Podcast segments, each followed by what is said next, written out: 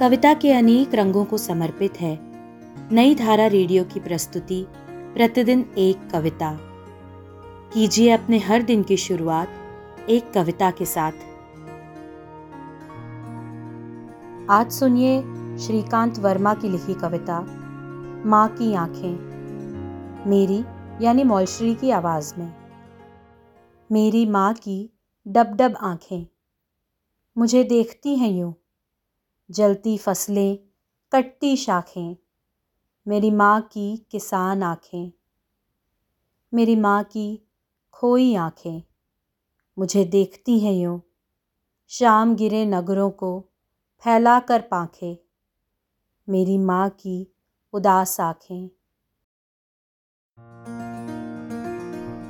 आज की कविता को आप पॉडकास्ट के शो नोट्स में पढ़ सकते हैं। आप जहाँ भी प्रतिदिन एक कविता सुन रहे हैं, वहाँ अपने कमेंट्स शेयर करना ना भूलें।